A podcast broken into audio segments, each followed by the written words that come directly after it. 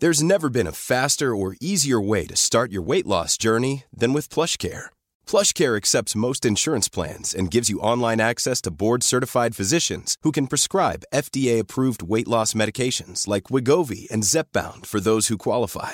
Take charge of your health and speak with a board-certified physician about a weight loss plan that's right for you. Get started today at plushcare.com slash weight loss. That's plushcare.com slash weight loss. plushcare.com slash weight loss. Mother's Day is around the corner. Find the perfect gift for the mom in your life with a stunning piece of jewelry from Blue Nile. From timeless pearls to dazzling gemstones, Blue Nile has something she'll adore. Need it fast? Most items can ship overnight. Plus, enjoy guaranteed free shipping and returns. Don't miss our special Mother's Day deals. Save big on the season's most beautiful trends. For a limited time, get up to 50% off by going to BlueNile.com. That's BlueNile.com. It's a Tara Walker Christmas on late lunch, and who can resist a nifty nibble to begin? I love, you know, when you're having Christmas visitors and you have a little drink and a chat and you just have something nice to nibble on rather than sitting down to the table to the big meal. So, this is just a tasty little thing that you can prepare in advance. We have some little cheese and pesto straws or fingers. There's been a bit of debate about what we should call them. Some people know them as straws. Um, so, they're lovely little puff pastry kind of swirls. And I have a sheet of puff pastry here, and I'm adding a nice dollop of homemade pesto all across the sheet. Okay, so that's actually why I decided to even make this. I had a batch of pesto in the fridge, and I was thinking to myself, hmm, what'll I use that up with? So just spreading it out. This is a lovely homemade pesto, loads of flavour in it. You can use a shop bought if you can't be bothered to make one, because actually it's probably a good use of a shop bought one in this because we've other flavours going on in here as well. Now, just quickly through the pesto for people who might know to rustle up a pesto is so handy. But you have one very important thing I'll always remember about the. Uh, Oh yes, yes, the lemon juice. Yes. So yeah, I have to say I really dislike shop bought um, pestos. I, I just find there's a flavour in them that's very strong, kind of like tart or something, and it's so quick to do. So we toast some pine nuts on a pan. In the meantime, we get loads of basil, like almost a whole basil plant that you'd buy from the supermarket, into a small food processor. I use my NutriBullet for it. You could use a pestle and mortar, which would be more traditional. So we've got basil, a clove of garlic, and blitz that up. Then I usually add a little bit of olive oil. Just so I, I start with the the pine nuts and the, the basil and the garlic so that we break those down before we even add any liquid. So then we add our olive oil in, and then I usually put a nice squeeze of lemon juice in just to perk it up, and then I fold my parmesan through when everything else is already blitzed up because I don't like the texture of the parmesan if you blitz it up in the food processor or the NutriBullet. You get a lovely result and you can freeze that which is often what i do. So i'll try and make a really big batch and it's great. Like i'm trying to remember what i made this for. I think i did um, a steak actually it was a steak salad with a nice drizzle of pesto over yeah, that dash of lemon makes all the difference, in my opinion. it really elevates it doesn't it? It mm. just gives that little bit of freshness. And i have to say i just don't think you get that in any of the shop bought ones. You know there are some things like harissa paste i'll use a shop bought version but not pesto And toast the pine nuts. Don't put them in not toasted. Yeah, I much prefer them toasted. I think you mm. get better flavour from them toasted. But obviously, look, if you forgot, it's not the end of the world. So I've spread my pesto all over my puff pastry. So this is shop bought puff pastry. And now I have some Parmesan cheese. So really, the technique is the same for this, whatever flavours you decide to go with. So you could actually do a little bit of tomato passata and some ham here, or you could do other types of cheese like Gruyere and mustard. You know, you can do whatever you want really here. So it's just, I quite like this combination of flavours. And then we just fold the pastry in half, the whole sheet of pastry. And then we're going to just cut it into finger length. So, in other words, you see there, it's nearly like we have a little sandwich in between the pastry sheets there. And then we're going to cut them lengthways and in sort of finger size amounts, if you see what I mean. Yep. And then we're going to twist them. So I'm I'm curious to see this now. It's so simple so far. What do you mean twist them? So, when we take them off the paper, and then we're going to twist. See this now? So, twist it gently so that you get that kind of spiral. Yes. I see now. I thought you were going to start dancing with me here in the kitchen doing the twist, but you just twisted the fingers. Go on, do that again till I watch you. So, just twist it in a little sort of swirly shape, Beautiful. and then just sit it onto your tray. but you should get Yeah. a good kind of 12 to 15 out of a portion. So you can see here I have them all in a line here on my baking tray and I'm going to pop them into the oven at 180 degrees for approximately 10 minutes. I'm going to just finish off with a little bit more, why not, um, parmesan cheese just sprinkled over. I'm just using one of those little mini parmesan graters to do it and then into the oven and you have a lovely tasty little morsel. This to me now, like I'd have no self control around something like this that is really savoury and snacky. oh no, look, savoury. You can't beat savoury. It's just the nicest of all. And as you said, we're we're doing a little nibble here with this ahead of doing a starter for you next week with Tara. And this is, I can just imagine. I can't wait to taste this as you arrive into a house, glass of wine, little touch like this, lovely. yeah, it's gorgeous, and there's no comparison between what you buy and the shop and what you make yourself. So you're just loading the little nibbles into the oven there. so we're just going to give it 10 minutes and then we'll check after 10 minutes how they're going. Now you're doing these nibbles today, and you know the supermarkets are loaded with Christmas nibbles all over the place. You know to make your own versus what you buy. Oh, Jerry, there's no comparison. And, you know, funny you've asked me that question because look what I have here on the counter that we're making every night here a popcorn maker. So I just bought this in Aldi, I think it was a few weeks ago, and it's an air popper. So for a healthy snack, so I don't need any oil or butter or anything in it. And then I just toss through different flavours through it. So maybe some smoked sea salt, maybe a little bit of parmesan when it's still a little bit warm, maybe some cumin, smoked paprika. And there is no comparison between that and what you buy. So make your own. That's the message this Christmas time from Tara Walker. Absolutely. And you don't have to go. I think sometimes, and I know I've said this before Christmas time on the show, you don't need to do loads and loads of complicated dishes. I'd rather fewer dishes, but that are just really tasty and nice and homemade, you know? Do you hear that sound? That means something is ready in the oven, and it is our nibbles. My oh my, the cheese and pesto fingers. They look beautiful. And I just see the little bit of cheese has just given the little melt on the outside of them there. Lovely, Tara. And of course, the twist. Very important.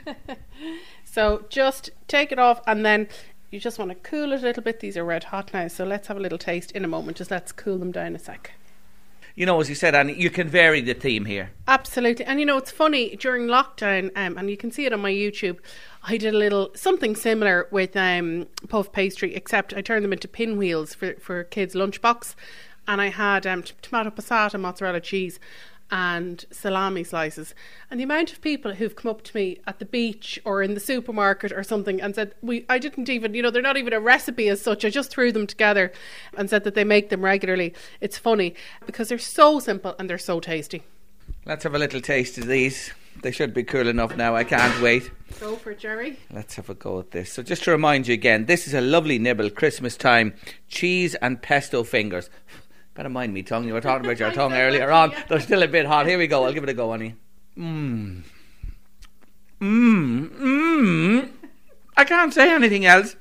They're sensational. Super tasty, aren't they? And you mm. see, like if you were to get technical about it, there's loads of umami in there, which is that lovely savoury depth of flavour because we have parmesan, we have pine nuts, we have garlic in the pesto, and then of course the pastry itself is is a butter pastry, so it has more kind of savoury flavour. So even though it's super super simple, you just get that lovely depth of flavour in it.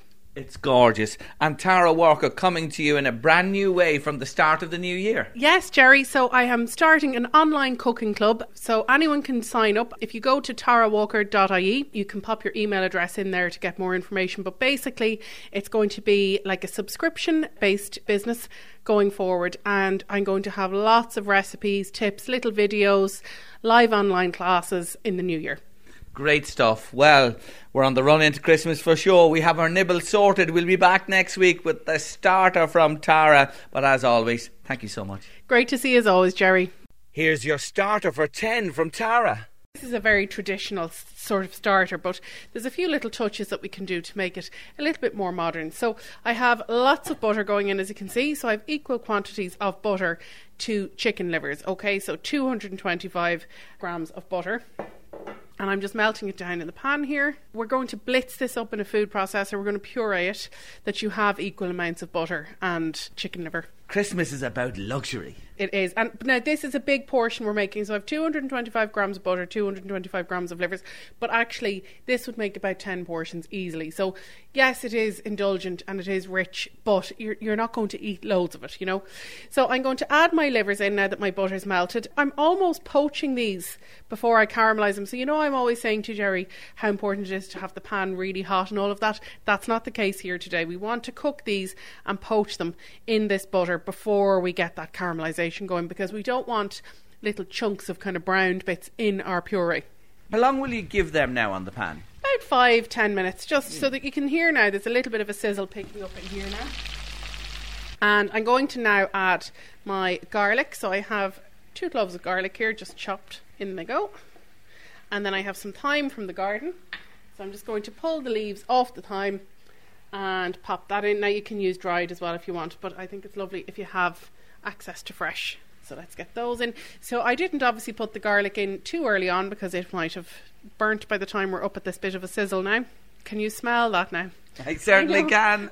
I forgot we're on radio for a second. I was about to say, smell that to everybody, but isn't it gorgeous? Between Beautiful. the savouriness of the thyme, the meatiness of the livers, the richness of the butter, and then, of course, the garlic, it just smells absolutely delicious. Oh, the waft from the pan, folks. Tara's right. Garlic, thyme, liver, butter. You can't beat it. If this is a forerunner of what it's going to taste like, we're in for a treat. Absolutely. It's really, really tasty. And funny, you know, I don't have a super old fashioned palate, as you know, but I really do love this.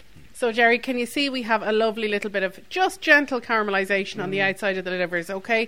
And we've got great flavour going on here. And now I'm adding a nice shot of brandy. You can use whiskey either. And we're just going to let that deglaze a little bit and just bubble up into that mixture. And she's bubbling. Is that it now in terms of all your ingredients in? This is all our ingredients in, and what we just want to do now is just let that alcohol burn off, and then I want to make sure that the livers are completely cooked through. You definitely don't want any pink or undercooked in this scenario here. So what I'll do is I'll just break them up a little bit and check them. So Jerry, you can see there now. I'm just opening all of the livers to make sure that there's no pink left. Mm. Okay, so they're completely cooked through. We're going to just let that cool a minute or two before we blitz it up in the food processor.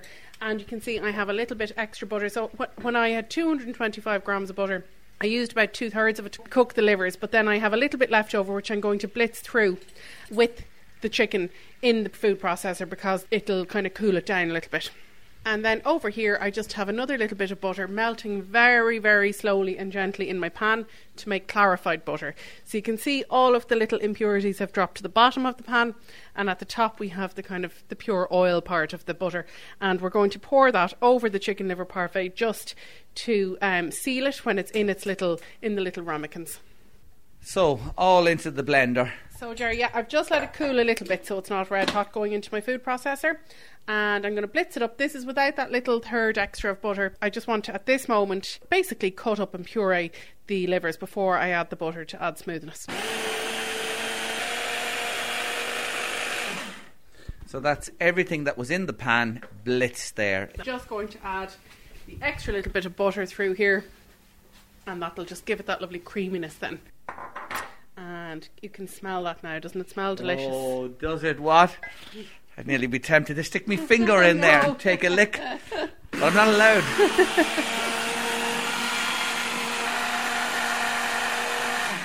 oh, look at the smoothness of that now. So now we're going to pop it into our little ramekin. This will set in the fridge then.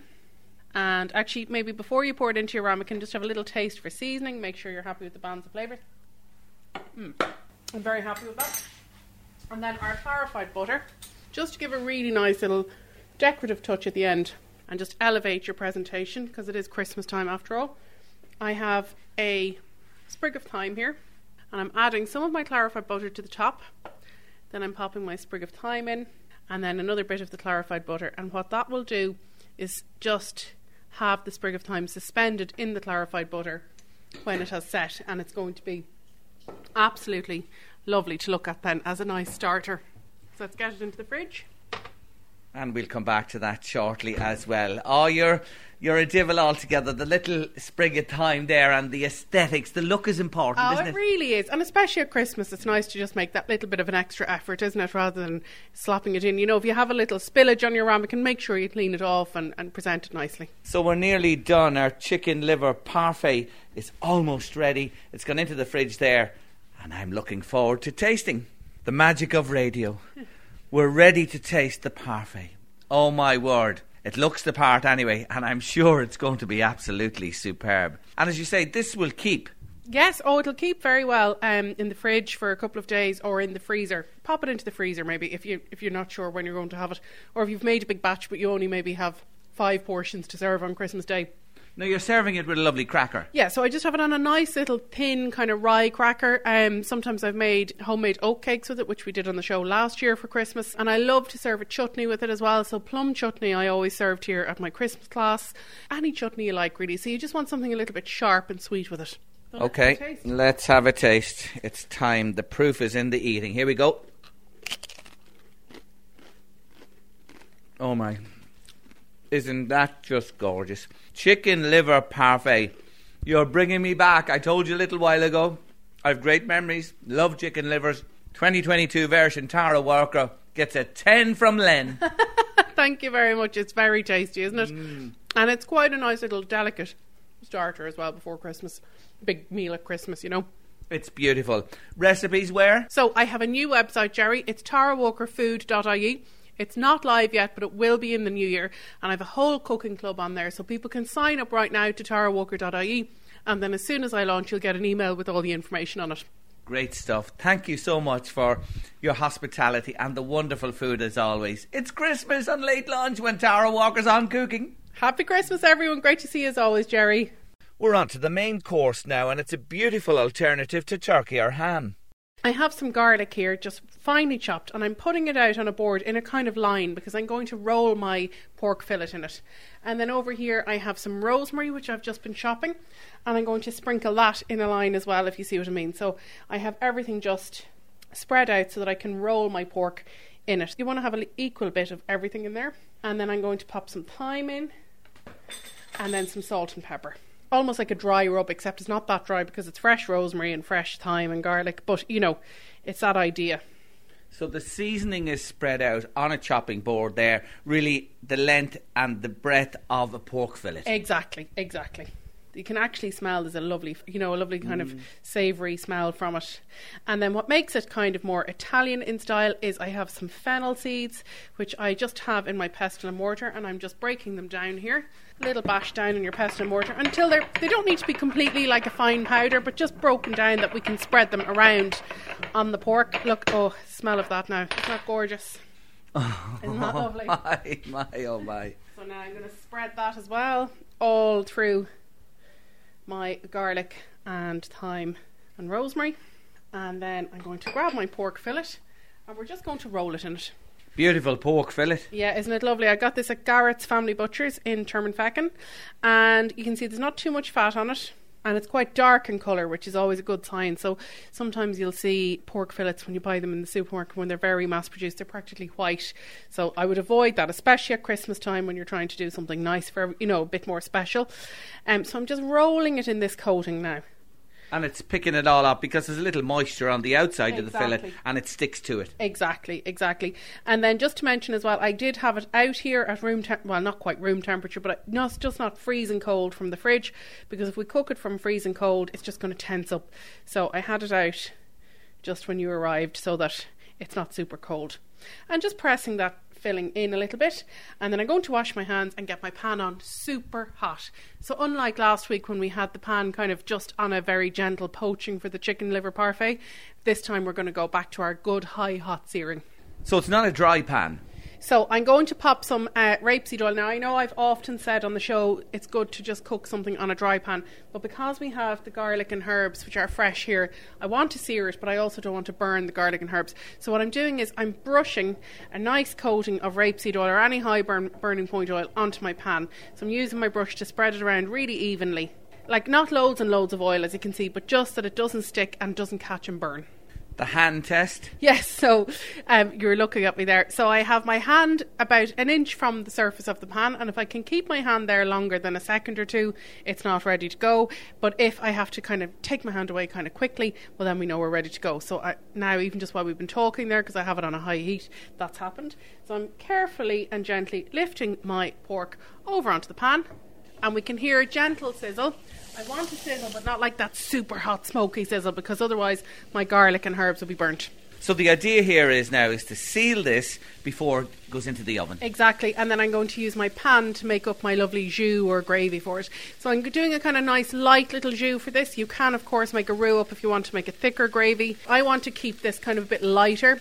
So I'm not going to put flour into this, but the all important point is that I'm keeping the pan so all the flavour from this, and that's another reason why it was important not to have it too too hot, that everything would burn because I want to make my jus in here. And then I'm going to turn it over so you can see I'm just using my tongs here now to sort of press that lovely coating in. And actually, you could make that coating and have it sitting in it for a day in advance as well, which would really work nicely. So I'm using my tongs and a spatula to get underneath there and turn it over. You see the way it's all stayed on because I'm pressing it down into it as I'm working. But look at that nice golden caramelization. So even though the pan's not like screaming hot, we still have a nice caramelization going. Oh, the sizzle on the pan, you can't beat it. I know. So I'm just moving on to its final side now. So you can see I'm, I'm only giving it really like a minute to two minutes on each side. So I am searing it, but just not getting that really deep caramelization. And now look, I'm lifting it out onto a little roasting dish, or I have a little silver platter here that goes into my oven. And we have a good hot oven, 200 degrees here, and we're going to cook that. It only takes about 15 minutes to cook because the outside's already done, so it's just to get it nice and cooked at the centre. And that sealing and all those herbs makes all the difference. It really does. Wait till you see, you'll get great flavour from that. And I've turned the heat off on the pan now very purposefully. And I'm going to start making my jus in here. So you can see a little bit of garlic and herb kind of escaped, but not very much. So to that, now that my pan is off, I'm adding a knob of butter. And I'm going to add just a dash more rapeseed oil just to stop anything from burning there. And because of the residual heat in the pan, the butter is foaming very quickly. And I'm going to add my onions in now and a little pinch of salt just to soften them down. And look at that flavour now is going up into the onions. I will turn the heat back on in a couple of minutes, but I want to just keep it sort of on a medium heat now at the moment. The onions are nicely kind of softened and caramelised there now, and I've just turned the pan back on now, just on a gentle heat. Because do you remember we turned it off because it was very, very hot from searing the pork. And now I'm just stirring some tomato puree through. So I want that tomato puree to almost caramelise itself a little bit in this pan and soften down because it can be a little bit bitter on its own. If you want this more like a gravy, you know, a bit thicker, now's the time to add a teaspoon of flour if you want to do that. And sometimes I do, just depending on what else I have in my whole meal, if you know what I mean. So now I'm going to add my port in and deglaze with the port. I'll never tire of hearing that sizzle on your pan, no matter what dish you're doing. It is, it's good, isn't it? So look, and now my pan's almost clean. See that? So I've taken all those lovely um, juices from the pork and the herbs and the garlic up into this sauce now.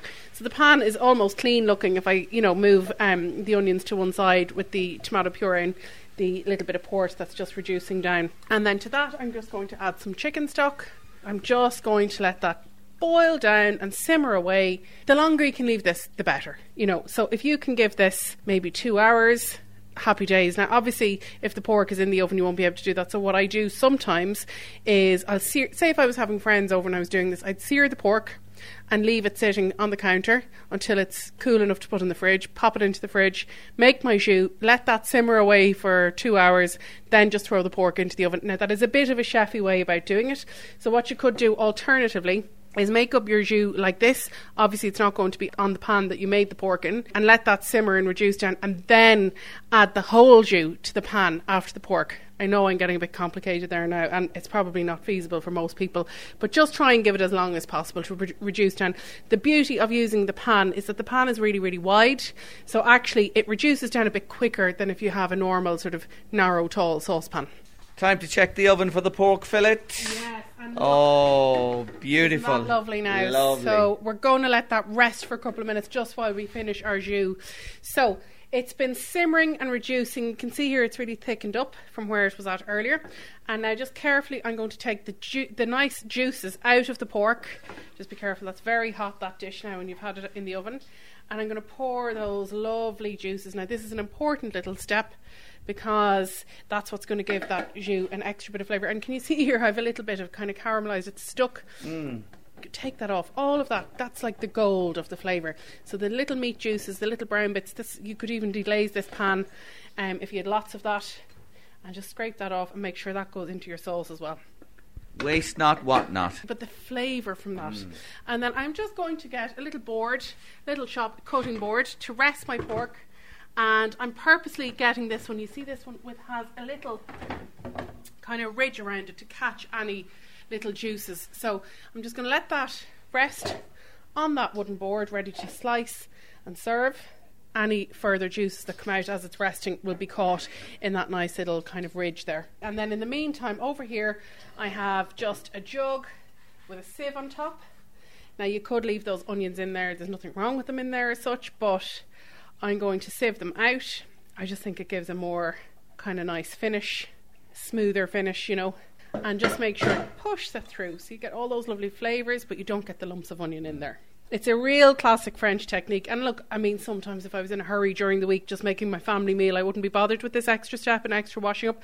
But when we're doing something special for Christmas, I think it's just nice to take that extra little step. And now look at our lovely glossy jus. Beautiful. Yeah. Once the pork has rested a little, another little bit, Jerry, we'll slice it up and have a taste. It's Italian style roast pork fillet with port jus. And here you are slicing that beautiful pork. Will you look at it? Look how lovely and moist that is at the centre. So that is because we've rested it now. So we've just been having a chat here while it's resting for a few minutes. Smell that as well, the lovely smell from the gorgeous aromatics that we've added to it. and look at the lovely juicy slice of the pork. It's, super just moist. m- moist. That's what I'm going to say. The moisture is just Yeah. emanating from and it. And a lot of people struggle with pork that they end up with a situation where it's very dry. So it's really important to rest it and obviously not to cook it for too long either. Like we want it cooked through, but it doesn't need to be overcooked because don't forget the residual heat as it's resting is also going to keep cooking it a little bit as well. So have a taste there, Jerry, and tell me what you think. I've just poured the jus over, which we strained. See, we've no flour in there, but because it's reduced, like it's not just, you know, totally liquid. It's actually holding its shape on the plate. So you don't is. really need the flour. Will you cut me a little piece I there, will. Jimmy? You might as well go the whole hog here for me, and then I'll pick it up and taste it. Lovely. There we go. Let's have a go at this. Even though I have a little food in my mouth, can I say you're you a genius? I think there are some just little tips as you go along that really improve the flavour of gravies and sauces, and it would be a passion for me, along with seafood. Be the two things I really love in cooking, you know. So it's that whole thing of using the pan that you've seared the meat off in. Giving the time to the onions to really caramelise slowly, popping the pinch of salt in, deglazing nicely, and then giving it the time to reduce and simmer. That's you raises that to an entirely different level. And I want to tell listeners that it really, really does. And it's worth taking time over and following Tara the way she made it with us this afternoon. But the pork as well, I have to mention, is so tender, so flavoursome as well, so moist. It's a winner, winner all the way. Isn't it lovely? So, look, I know lots of people like to stick with the traditional turkey and ham for Christmas, but this is a lovely one, as I said at the start. Christmas Eve, St. Stephen's Day, New Year's Eve, something like that. It's quite simple, but there's just some little touches that just elevate it, and also keeping all those lovely, you know, you were laughing at me taking every last little bit of the juices from the, the meat as they were resting, but keep those and pop those into your gravy or your jus as well, and you'll have a much better flavour. Proof is in the tasting. And let me tell you, folks, this is a taster of what's to come in the new year from Tara Walker. Yes, Jerry. So for the new year, all of my classes and everything I do is going to be online now. So everyone can sign up at tarawalker.ie and the website is Tara Walker Food. And basically there you'll find all of my recipes, lots of little videos and tricks and a live online class every month as well for people who join the cooking club. And there's all access to all the recipes and tips and tricks there. A week to go to Christmas. We'll be back with Tara Walker with the sweet stuff in a week's time. But for the moment, thank you so much. Great to see you as always, Jerry. And to round the meal off, it's the sweetest of sweets. Yes, it's most people's favourite part of the meal, the sweet stuff. And Tara has selected an absolute cracker for us today. Tell us what you're doing. So, Jerry, I have a very, very simple little um, white chocolate mousse, which you can just make on its own. But just for something a little bit different and special for Christmas, I'm going to do a homemade honeycomb as well, which I think people just love to see, and of course, kids love as well. Now, obviously, you wouldn't make let kids make it on their own because it's a bit dangerous, but it's an optional extra for people. So, even if you don't do the honeycomb, you can make the white chocolate mousse in no time at all. What's first up here? So, Jerry, I'm just melting some white chocolate here, as you can see, and you have to really watch white chocolate very carefully um, because it can burn very, very easily. So, I'm just melting this down over a pot of hot water.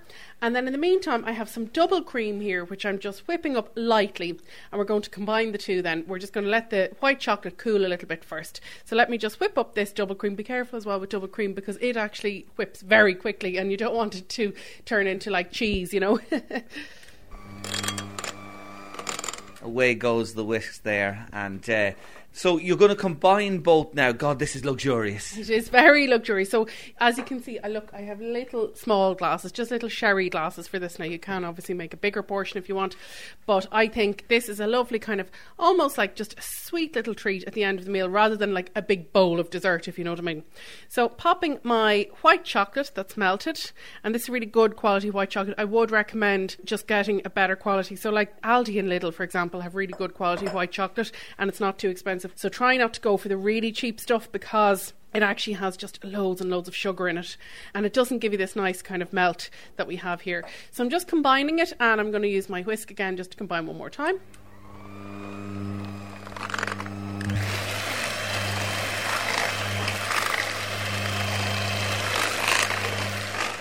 And look now, this is the basis of our mousse. So I know a lot of times you'd be folding, um, and I have done other ones, you'd be folding egg whites in here, but we're keeping it super simple. We're not doing that today.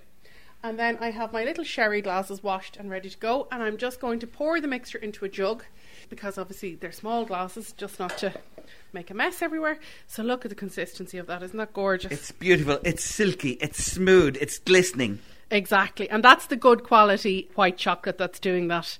As I say, if you didn't want to do the honeycomb, you could just garnish this with a little bit of raspberry and mint or strawberry, you know, just some nice berries. Look at that. Isn't that gorgeous? Just lovely kind of dolloping consistency there. It's mouth watering. It really is. it's gorgeous. Just filling that using a spoon to help me as well. And we're going to pop that into the fridge now and let it set while we get on with the honeycomb.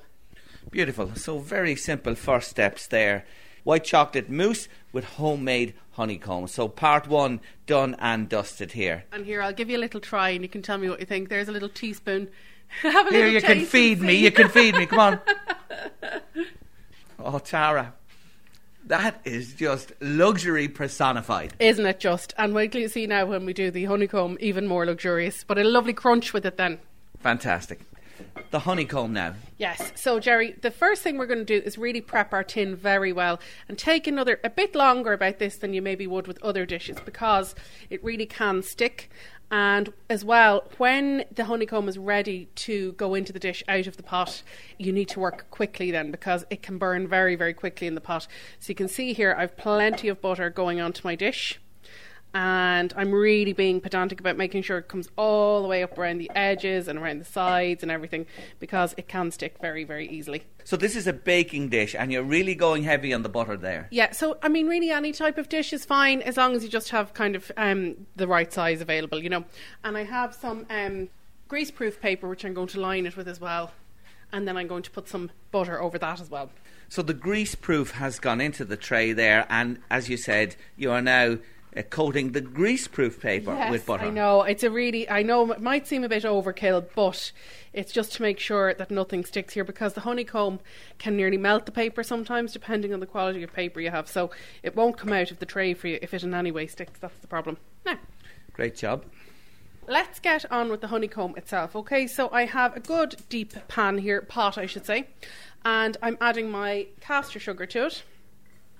So I have 200 grams of castor sugar. Now, nobody ever said that Christmas recipes had to be healthy recipes. So, you know, this is not the usual style of cooking for the rest of the year.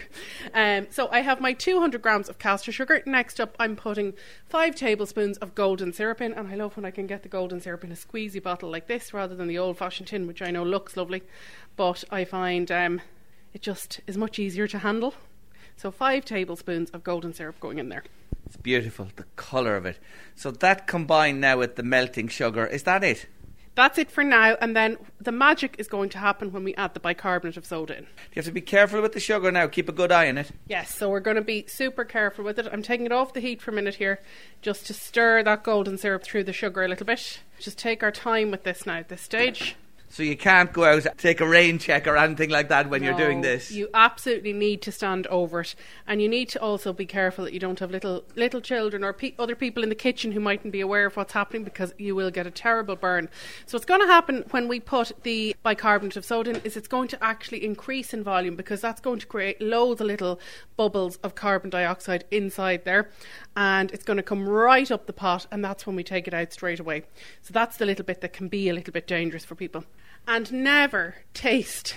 Don't do the mistake I made years ago. I was a bit nervous doing a cookery demonstration in front of lots of people about 15 years ago, and I was making salted caramel, and I had a taste of it. And sure, I couldn't taste anything for days afterwards because it gives an awful burn on your tongue. So don't be tempted. So what we want to do now is look, you can see a lot of the sugar has dissolved, but not all of it. So you want to make sure it doesn't kind of bubble too ferociously at this stage, because otherwise the edges could burn and then not all of the sugar is dissolved. And then you want to just sort of, you can see I'm just carefully and gently moving the pot around just to make sure it's well combined. And you can stir it a little bit, but just just go easy with the stirring.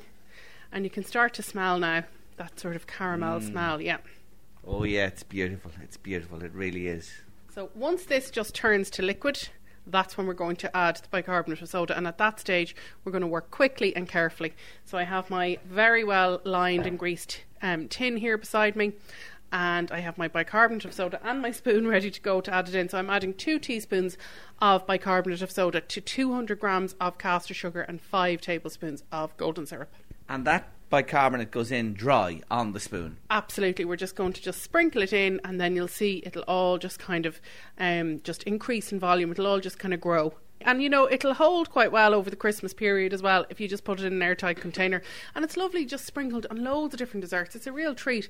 Like even on a meringue roulade or a pavlova, it just gives that bit of crunch. I used to serve it at one of the classes here on a chocolate espresso tiramisu tart, like a very sort of rich, dense, slightly bitter chocolate cake, but then this lovely little bit of sweet crunch on top. So you see, it's bubbling away there now, and we're going to turn the heat off now. And straight away, I'm adding my two teaspoons of bicarbonate of soda in, and you can see what happens now straight away. Look at the bubbling, and we're going to stir that through. Look at the total change that happens. Oh my here. word! Just in seconds. Look at this. And look how gorgeous and light it is now. So it's a real little kind of like chemical reaction, isn't it? Mm. And then we're going to just pop it out into our tin now. And then we're going to let it cool. Now, this is the moment I was saying not to be tempted to taste because it looks so delicious, doesn't it? does, doesn't it? Yeah. You just want to have a taste, but do not do it, or your tongue will not thank you. so here we go. Look at the lovely lightness of that Yes. and it's just the perfect colour. So that's why you kind of need to stand over because, as I was saying earlier, it can burn very, very quickly, and then your whole honeycomb is a really dark colour, which you don't mm. want. That is it. We're just going to let that cool now for about an hour, and then we're going to take a hammer to it and just bash it up into little shards. Look at all the little bubbles on the top. Doesn't it look gorgeous? It's absolutely beautiful. So everything's resting for our uh, afters here, and then we'll come back to it and assemble the lot shortly. Exactly. The mousse has been in the fridge and it's chilled down lovely. The honeycomb has cooled as well here. So I think we're going to have a smashing time now, are we? Exactly, we are. So look, do you remember? I know I, I sort of went overkill on, um, you know, greasing the tin, but it's hard to get it out if it's not greased both on the outside of the lining paper and the inside. So it has come away nice and easily for me there. And I have a little meat mallet, and I'm going to smash it. Isn't that gorgeous, Jerry? Do you want a little taste? Oh, for sure. Smell it even. Isn't it lovely? Crunchie bar, Crunchie bar. Isn't it lovely? So we have little shards of honeycomb here with lovely little air pockets in it. You can see the texture there, and it just breaks up nicely. And what I'm going to do now is just kind of break it over our little over the little mousse pots. Okay, so look at that. Isn't that gorgeous? So you'll get a little kind of chunk of it, and you'll get a little bit of dust on your little chocolate mousse pot. And how look lovely does that look? It looks gorgeous. I see you with a bit of mint there. Popping the mint on now on the side of your little glass just for a little bit of freshness because it is quite a rich little dessert. And we have our little sherry glass there, a little fancy sherry glass. A lovely little go. spoon. Yes. A spoon og, a little lovely little one to have a taste here. Here we go. When I dig into the mousse there, it's just perfect. Honeycomb on the top. Here we go. I'm lost for words. Has that ever happened before, Jerry? Rarely, only when I'm with the dentist and I can't open my mouth to talk. But I'm lost for words. I really am. That is just sublime. Isn't it lovely? It's super tasty. But I think that small portion, I look, I know some people have more sweet tooth than I do, but that little small portion I think is enough for something like that because it is quite rich. That with a nice strong coffee at the end of a meal, delicious. And Jerry, you know what's lovely? See, it makes quite a big portion of the honeycomb. That is lovely to smash up and put in little jars or bags as a little edible gift for people at Christmas as well. There you go. And it's so simple as well. Well, we come to the end of another year, and I just want to say, Tara, thank you so much for being so hospitable to us on late lunch again this year.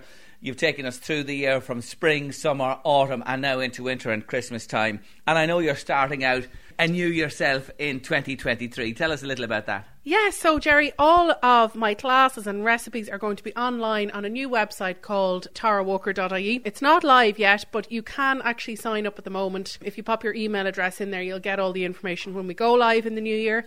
And it's going to be a mix of lots of different recipes, quick little video tutorials, little tips, and then, of course, live online cookery classes once a month. And you get access to the whole of the cooking club and membership of all of the recipes and videos and tips and tricks. Exciting times ahead. At the season that's in it, happy Christmas and all the best in the new year to yourself, Rob and Grace. And thanks again. We really appreciate what you do for us on Late Lunch. Thanks, Jerry. It's great to see you as always, and happy Christmas to you too. Normally, being a little extra might be a bit much, but not when it comes to healthcare. That's why United Healthcare's Health Protector Guard fixed indemnity insurance plans, underwritten by Golden Rule Insurance Company, supplement your primary plan so you manage out of pocket costs. Learn more at uh1.com. Planning for your next trip? Elevate your travel style with Quince. Quince has all the jet setting essentials you'll want for your next getaway, like European linen, premium luggage options, buttery soft Italian leather bags, and so much more. And it's all priced at 50 to 80% less than similar brands. Plus, Quince only works with factories that use safe and ethical manufacturing practices. Pack your bags with high-quality essentials you'll be wearing for vacations to come with Quince. Go to quince.com slash trip for free shipping and 365-day returns.